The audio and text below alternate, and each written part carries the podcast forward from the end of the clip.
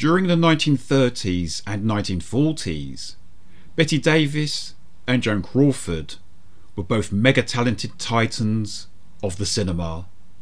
They also happened to be bitter rivals, a perfect reason to bring them together for one of the finest movies of the 1960s. I'm Stephen Archibald, and welcome to my movie podcast. Sister, sister, oh so fair, why is there blood all over your hair? Whatever happened to baby Jane? To seek the answer to that question, we will follow a man plotting a murder. Highly specialized work. But Robert Aldrich has considerable experience in such matters. He has a dozen successful pictures to his credit. His stars are Bette Davis and Joan Crawford. Hello, valued listener, and welcome to They Came From Within Cult Movie Reviews. You must have been a beautiful baby. Whatever happened to Baby Jane? 1962. Robert Aldrich's Whatever Happened to Baby Jane is one of the best examples you can give of a true balls to the floor psychodrama. It has retained its power to shock, delight, and appall in equal measure. It is sibling rivalry taken to the max, shot through with jet black humour. As a child, the cute, blonde Jane Hudson was a vaudeville star known as Baby Jane Hudson. Jane treats her shy older sister Blanche with disdain. However, Jane's style of stage show eventually goes into decline, whereas Blanche blossoms into a highly successful movie actress. That is, until a mysterious car incident leaves her paralysed from the waist down. Years later, the paraplegic Blanche has to rely on her sister for help. In a fading mansion which becomes increasingly foreboding, fueled by years of alcohol and envy, Jane is tipped over the edge when she fears her sister is going to have her committed. In her attempts to survive, Blanche will have to endure unspeakable horrors. Directed by Robert Aldrich, this gem of a movie is an adaptation by Lukas Heller of a 1960 novel written by Henry Farrell. Sometime before Aldrich was hired, the producer, William Fryer, and the divine Bette Davis tried to get Alfred Hitchcock to helm it. The maestro had to decline on the grounds that he was busy promoting Psycho and preparing for his next project, The Birds. Thankfully, Aldrich was also a first rate director.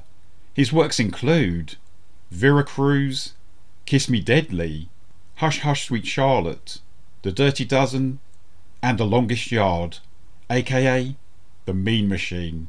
The casting in this movie is, of course, dynamite. Ingrid Bergman, Rita Hayworth, and Ginger Rogers were among the stars considered for the part of Baby Jane Hudson, and Marlene Dietrich, Olivia de Havilland, and Claudette Colbert were among those considered to play the role of Blanche. But let's be honest, casting two real life rivals in the lead roles was a stroke of genius, making this cinematic masterpiece work on many levels, pouring real life jealousy, contempt, and bitter rivalry into so much of what ends up on the silver screen. Powerhouse acting, invested with real emotion, and all captured for eternity on celluloid. Apart from her compelling performance, it's hard to tear your eyes away from Bette's grotesque appearance. I love the fact the actress had full control over her makeup, despite the misgivings of Aldrich and the producers. As Miss Davis put it herself, I felt that Jane never washed her face, just added another layer of makeup each day. Bette wrote this in her 1987 memoir, This and That. It's from this book, which she co wrote with Michael Herskowitz, that we also learn that Bette opposed this film being shot in colour, fearing that it would have made a sad story pretty. The movie's beautiful monochrome images were captured by the Oscar nominated cinematographer Ernest Haller. Even though she has the less showy role, Joan Crawford is also superb as the timid, long suffering Blanche, a woman who becomes forced to find her inner strength as the situation deteriorates. These two women were certainly cast to play to their strengths.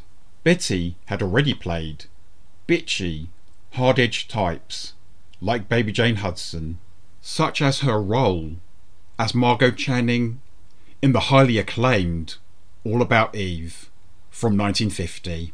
And Joan had bagged herself her only Oscar for playing a thoughtful, long suffering woman like Blanche in Mildred Pierce from 1945.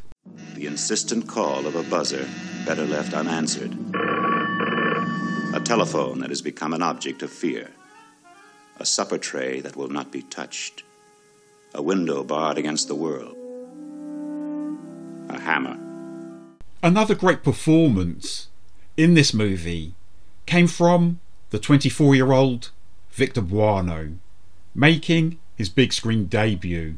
Buono portrays Edwin Flagg, a devious and calculating young pianist, whom Baby Jane hires in the deluded hope of reviving her career.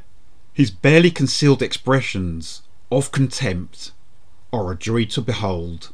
Victor was impressive enough, as Flagg, to receive his one and only Oscar nomination. And to think that he only got the part after Peter Lawford had pulled out. This movie received five Oscar nominations, including one for Miss Davis for Best Actress. The film only obtained a single statuette, which went to Norma Koch for Best Costume Design for a film in black and white. Yet another terrific performance in this picture came from Maidie Norman, who portrayed Blanche's concerned housekeeper, Elvira Stitt, a warm, empathetic character who has a fatal run in with the psychotic baby Jane. Poor Joni may have been overlooked by the Oscars. However, both Miss Crawford and Miss Davis received BAFTA nominations for their sterling efforts. However, they lost out to Patricia Neal for her performance in HUD.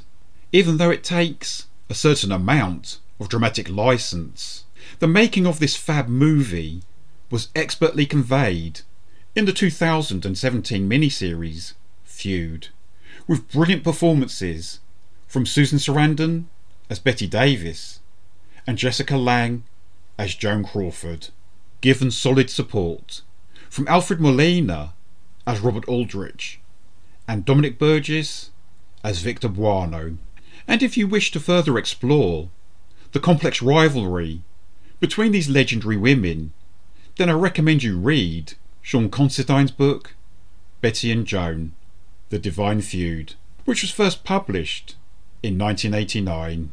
Sadly, Whatever Happened to Baby Jane was Joan Crawford's last significant movie, and while Strait-Jacket from 1964 and Trog from 1970 are entertaining movies, they're also a long way from the great movies Joan had made up until this one.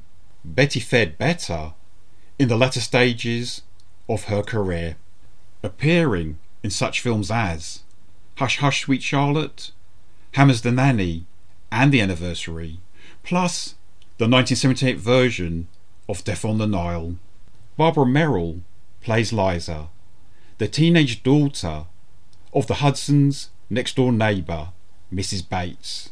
Barbara was the adopted daughter of Bette's fourth husband, the actor Gary Merrill.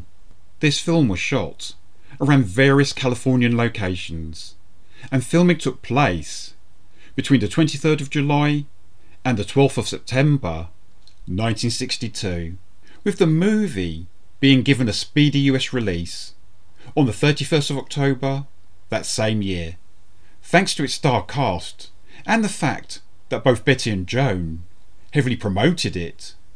Whatever happened to Baby Jane was a huge financial success. The contemporary reviews were mixed. So it's just as well that with the passage of time, Aldrich's movie has become essential viewing.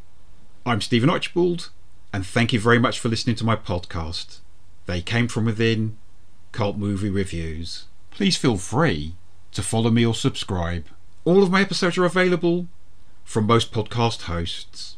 Please try and look after your siblings while you've still got each other. Take care, and bye bye for now. Bette Davis is Jane Hudson.